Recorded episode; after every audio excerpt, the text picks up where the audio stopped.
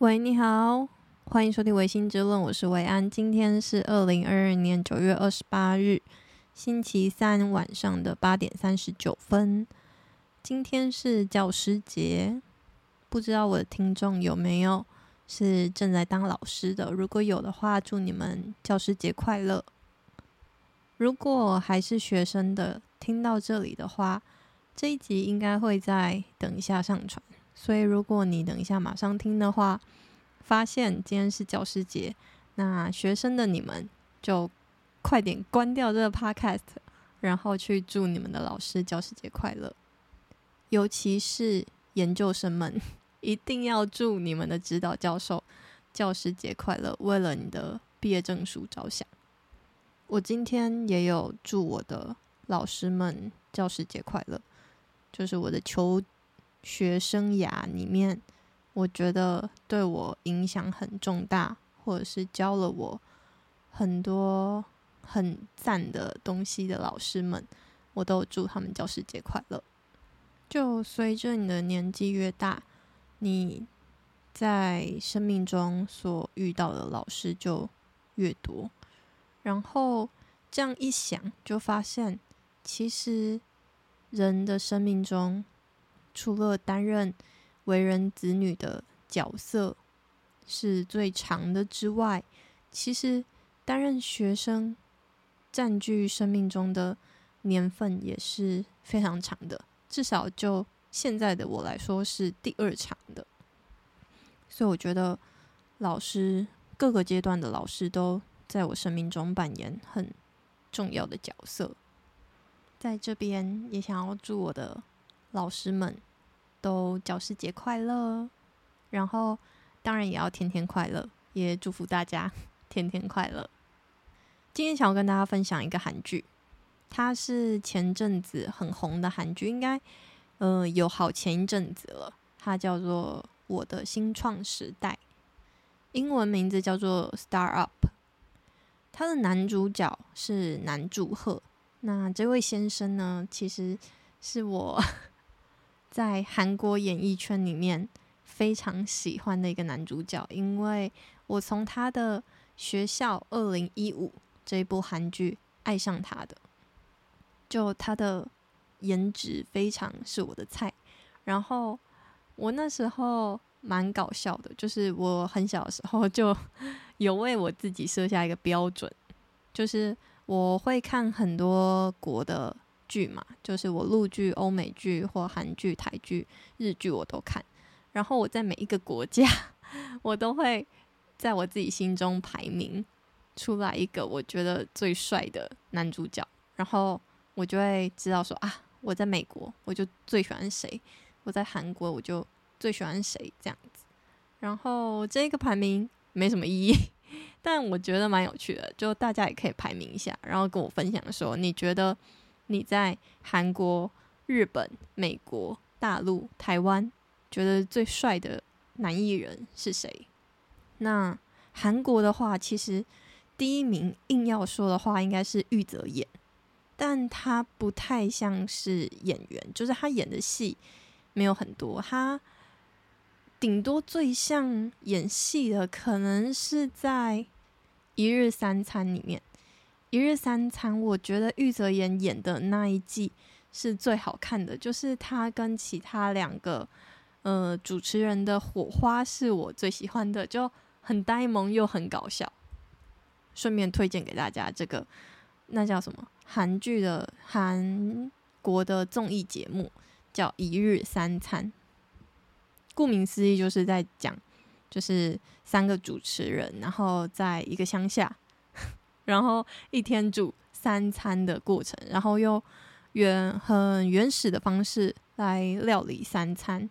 每一集也都会邀请一个来宾，那来宾可能就会是也是韩国台面上非常有名的艺人，这样子，就是有一点像是这三个主持人他们住在一个家里面，每一集都会邀请一个客人来他们家里做客，然后一起。料理三餐的一个综艺节目。话说，就是看到那个综艺节目，才让我意识到，原来特效有多么重要。就是我在那个韩剧里面，大家可以观察一下，韩剧用了非常多的特效再去形容一个没有声音、静止的画面，然后那些呃，算是什么？嗯，潜台词或者是 OS 嘛，就是例如他们在乡下嘛，所以他们有养羊，然后他们会为羊配台词。所以可能就是拍摄羊可能在吃草，或者是在发呆，或者是在睡觉的画面，然后它旁边就会出现那个特效的文字，就是说哦，嗯，这只羊杰克羊正在虎视眈眈的看着食物，或者是杰克羊吃的很满足呢，杰克羊睡得很安稳呢，这种台词会出现在很多的静止画面里面。因为这个是一个疗愈剧嘛，所以你可能很常会看到一些风景啊，或者是下雨的画面啊，或者是花开的画面啊，或者是他们用缩时去记录他们所种植的植物生长的画面。那这些画面要不那么干，就需要非常大量的我刚刚说的特效的潜台词。所以这是我那时候发现的一个蛮崭新的一个。嗯，对我来说很崭新的一个呈现方式了。就是，其实当一个观众，你后来发现，其实你要蛮认真在看的。就你不能一边做事一边看，因为他是讲韩文嘛，然后是中文字幕，所以如果他很安静的时候，你根本就会听不懂，或者是你没有办法一边折衣服一边看这样子。好，拉回来，那。南柱赫就是我算是，如果是在戏剧界里面的话，这个男生是我最喜欢的。他有演过我刚刚提到的《学校二零一五》，还有《举重妖精金福珠》。我觉得这一个片名取得很烂，但是这一部韩剧也是我超级喜欢的韩剧。Netflix 上面也有，所以推荐给大家。学校二零一五跟举重妖精都有。好，然后正式进入 Star Up 之前，我要再讲完，就是我有点太想分享了。就是我在大陆最喜欢的呢，叫做杨洋。那大家可能有听过，就是《微微一笑很倾城》里面的男主角叫杨洋，他的颜值真的是。让我觉得非常很像上帝用他的雕刻刀刻出来的一个轮廓，脸的轮廓，就觉得哎，怎么会有那么五官深邃的亚洲人脸孔？就觉得很帅，嗯。然后杨洋其实我蛮喜欢他，而且会持续喜欢他的原因，是因为他在。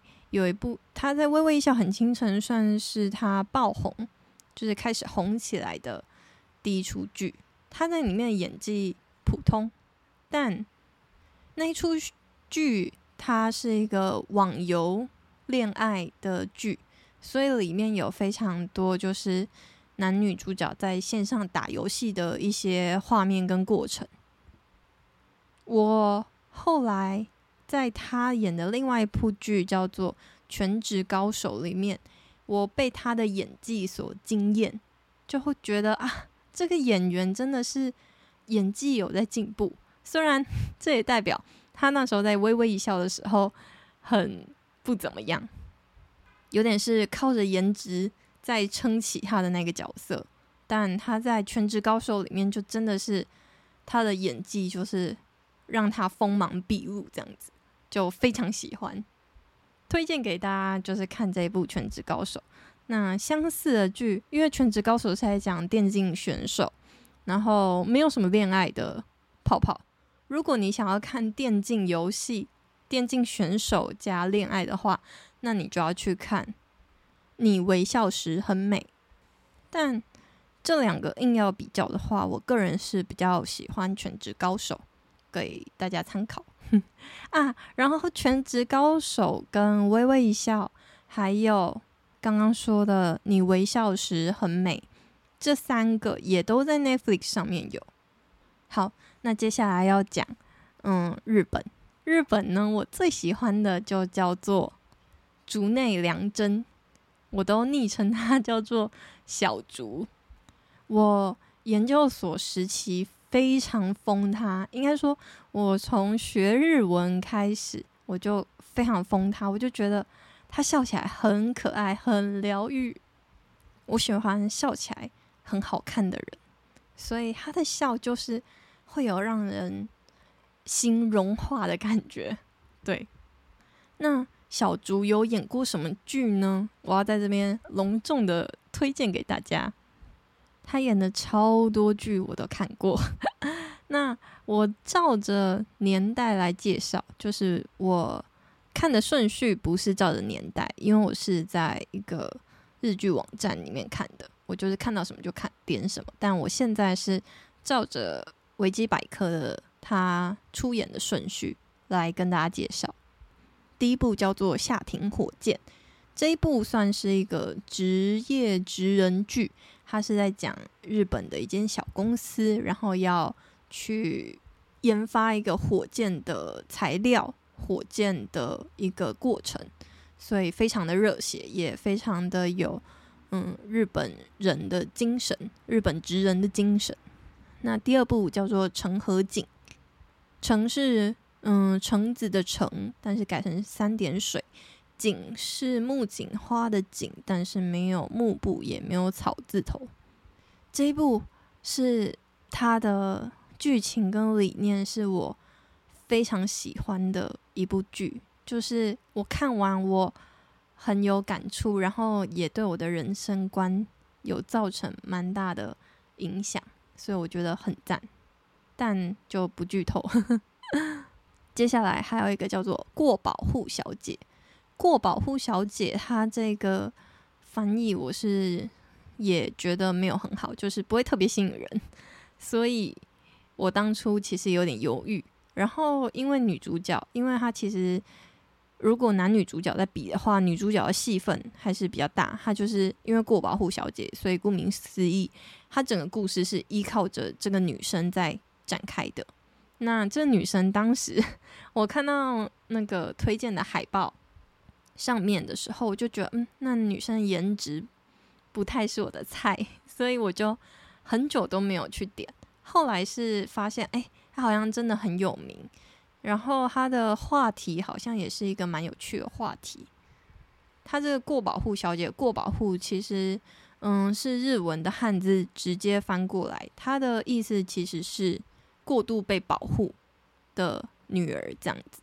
那过度被保护就是顾名思义，就是现在人会说的妈宝，所以就是一个妈宝蜕变成不是妈宝的过程，然后。着重在跟家庭之间的关系，然后，嗯，我们家小竹在里面饰 里面饰演的角色呢，就是在帮助这个女主角去脱离妈宝的世界，这样子。最后，想要跟大家介绍的是《鹿王》，陆是陆地的陆，它是在讲一个马拉松的故事，马拉松选手加上制作马拉松的鞋子。的职人的故事，所以他算是 combo，所以很赞。这一部看完真的也会百分之百超级热血，不仅是很尊敬日本的职人，而且还会想要去跑马拉松。马拉松其实算是我的一个目标之一，希望嗯，就是我人生的一个目标，就是我想要跑完跑完一场马拉松。但我目前还很烂，就是跑步还很烂，所以就持续努力。如果有一天真的去跑马拉松了，然后 Podcast 还有继续的话，再跟大家分享。最后就是我们家小竹，其实这几年就是这两年有拍一些，其实这两年有拍一些很厉害的剧，是。特修斯之船跟太阳不会动这两出，大家刚刚前面可能会有一些断点，我不知道是为什么，但请大家见谅。好，那特修斯之船跟太阳不会动这两部我还没看，就是因为我后来就是这几年有了 Netflix 之后呢，我就比较懒得在网络上面看日剧，所以我就比较少追。然后 Netflix 就也有一个缺点，就是它的日剧很少，所以我就有点拖着拖着，我可能就是退而求其次看一些别的日剧这样子。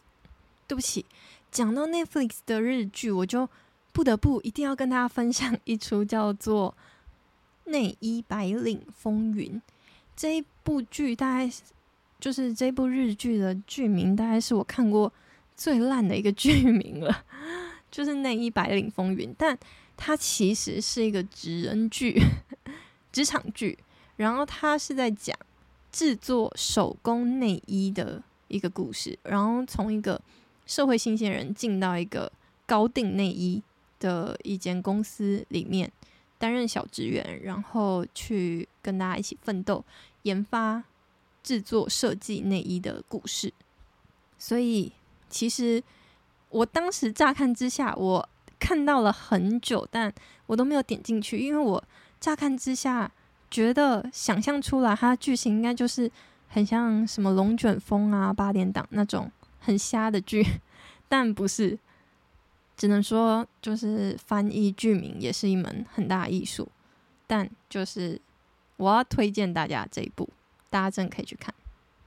美国的话，要把他的年龄限制在 Brad Pitt 布莱德彼特的，在演 《史密斯任务》跟《瞒天过海》的时候。他那时候的颜值真的是到达一个世界的高峰，非常的帅，无话可说。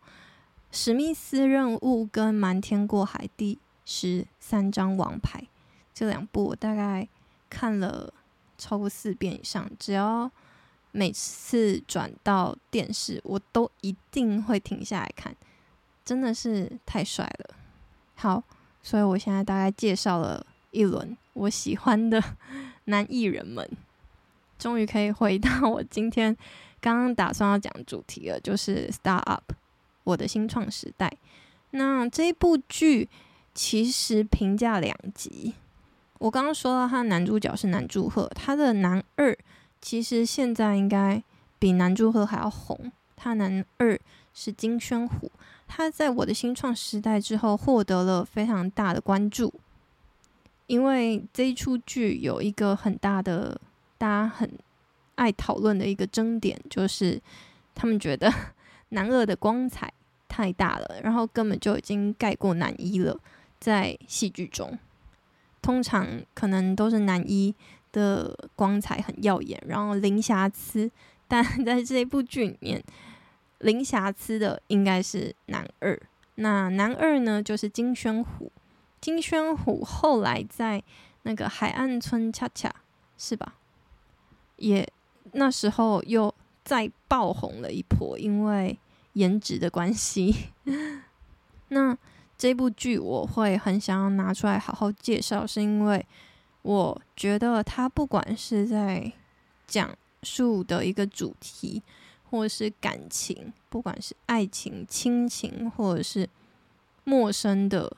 情谊上面，我都觉得他刻画的很好。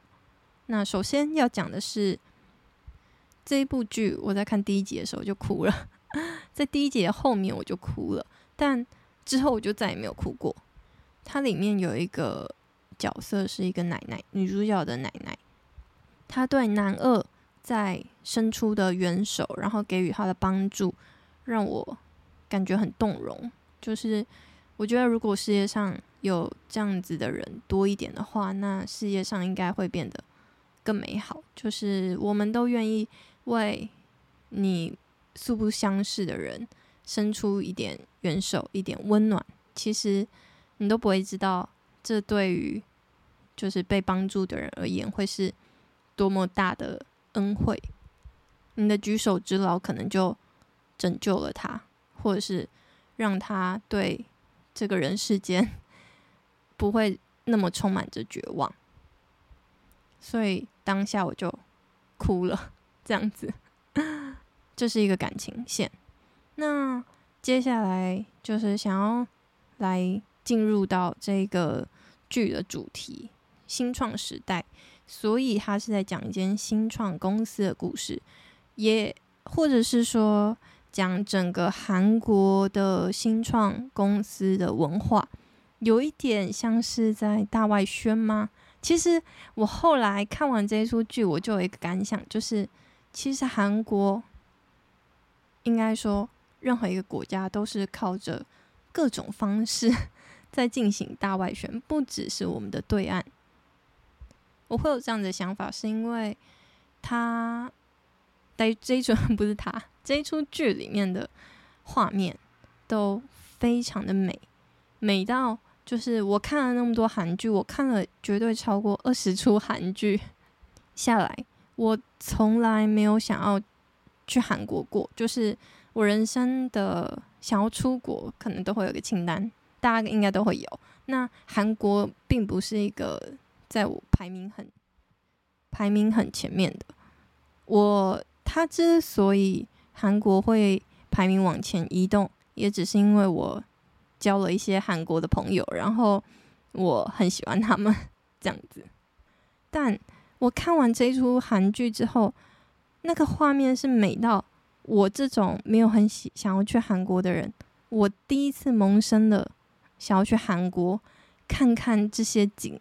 地点的冲动，所以在那个当下，我就也有点被我自己的这种想法给震慑住，想说哇，我竟然会想要去韩国诶，然后接下来想法是哇，这大外宣是不是 成功了？这样好，然后就针对新创公司的这一点的话，我觉得他把新创公司。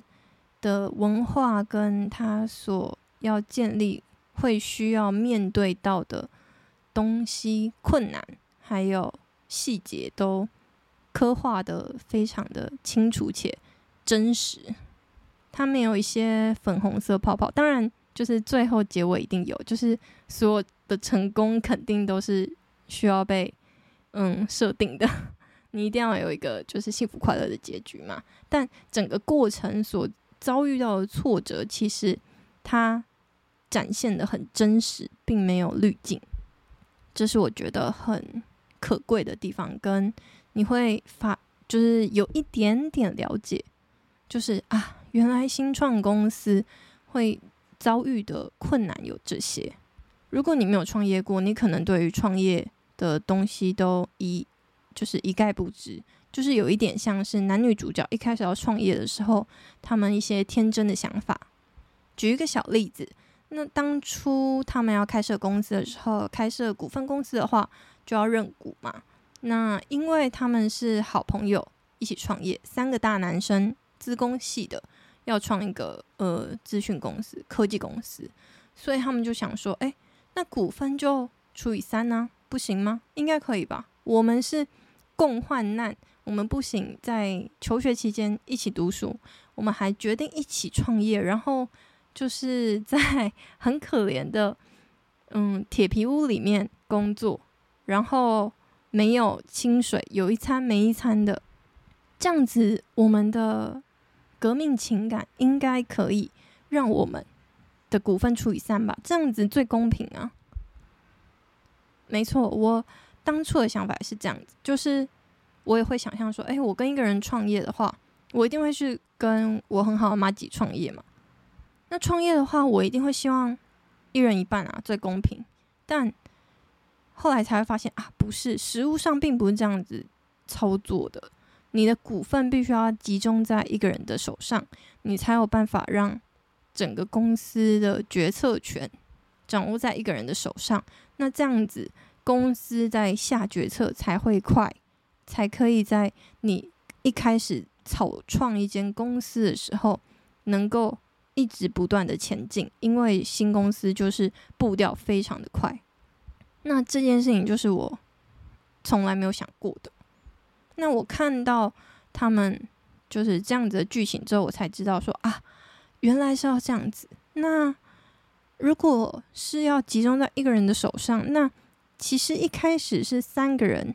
付出一样的努力，在创业的时候，你在第一关要分配股份的时候，你们就会经历到一个很大的价值观冲击，就是你必须要退一步，然后为了成全这一间公司，然后退一步让出你的股份。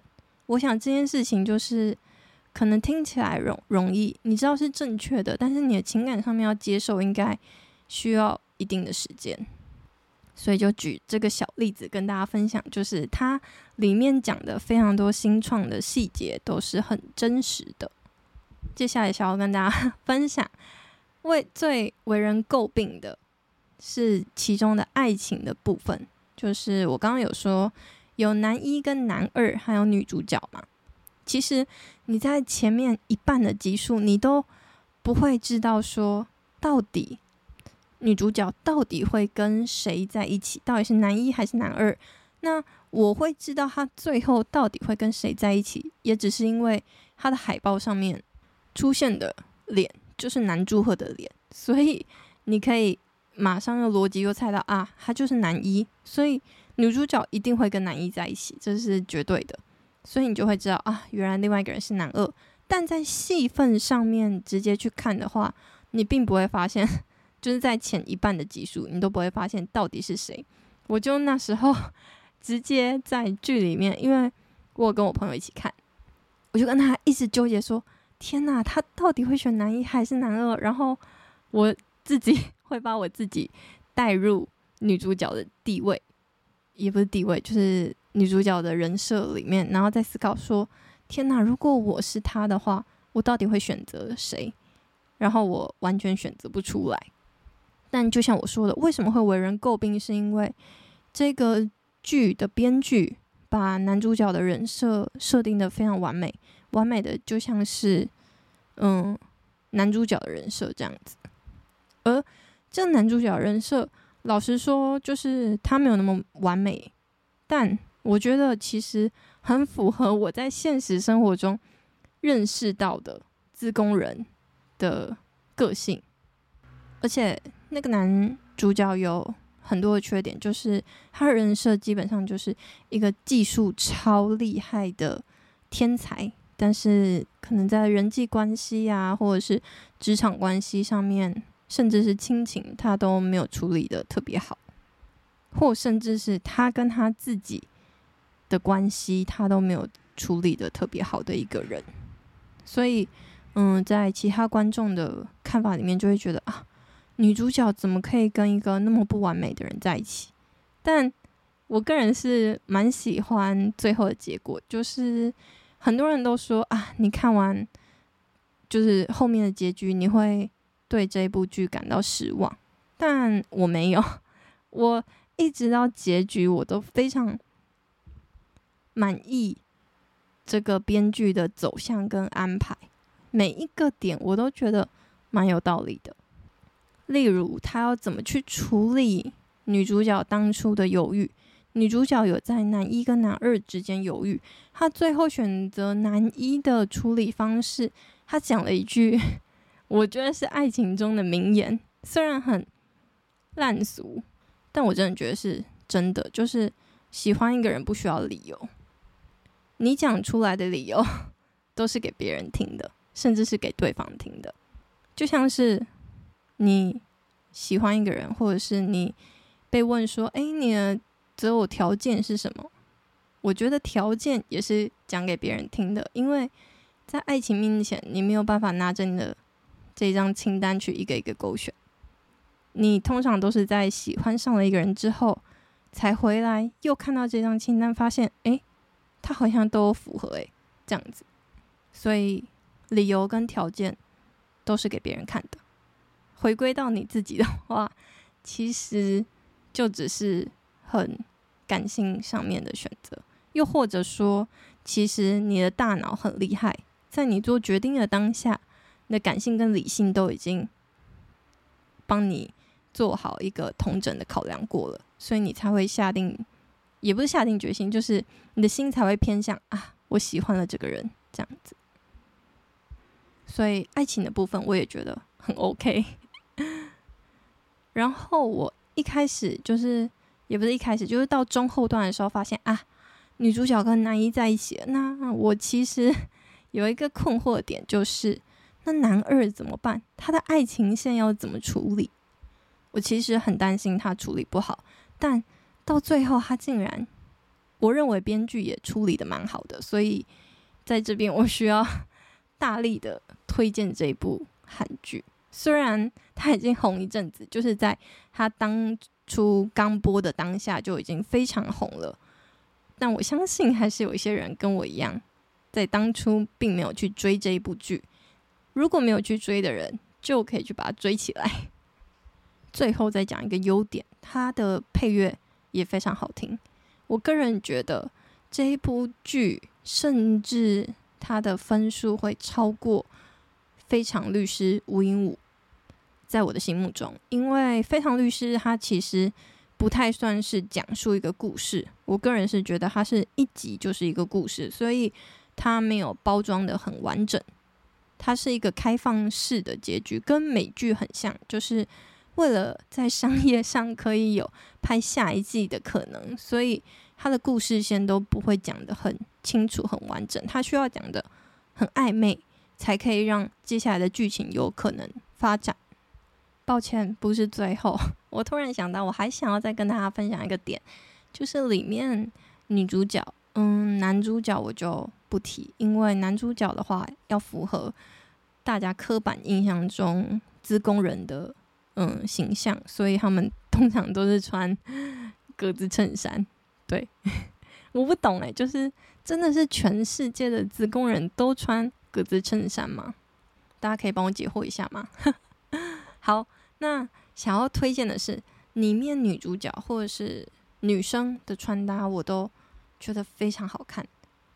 因为我最近身为穿搭所苦，因为上班都要穿正装，但我没什么正装，我也不是一个很喜欢买衣服、买买衣服或很会买衣服的人，所以我其实蛮苦恼的。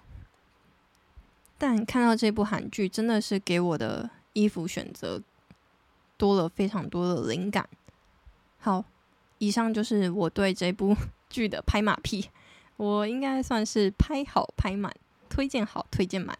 希望大家就是如果有闲暇之余，或是最近在剧荒呢，都可以来看看这部剧。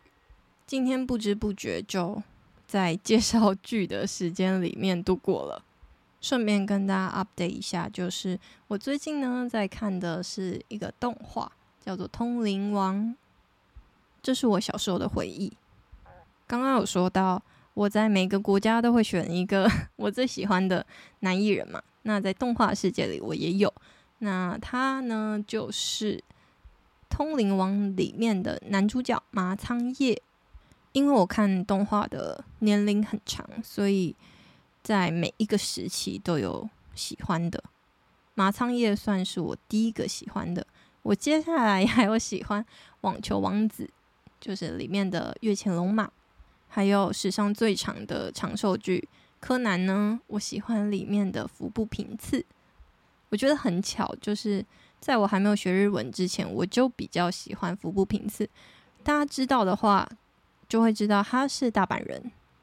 我长大了之后才接触到日文版的柯南，就是。电视用日文发音，或者是在看电影的时候看日文发音的，才发现哇哦，服部平次的关西腔有够重，就觉得很有亲切的感觉。因为我之前是在嗯大阪交换。好，那这一集就差不多到这里。最后念一个留言，就是在 Apple Podcast 里面说的声音好好听。喜欢在烦躁的一天后听维安的 Podcast，很舒服的陪伴飘号，谢谢。好，那今天这一集就先到这边，大家拜拜。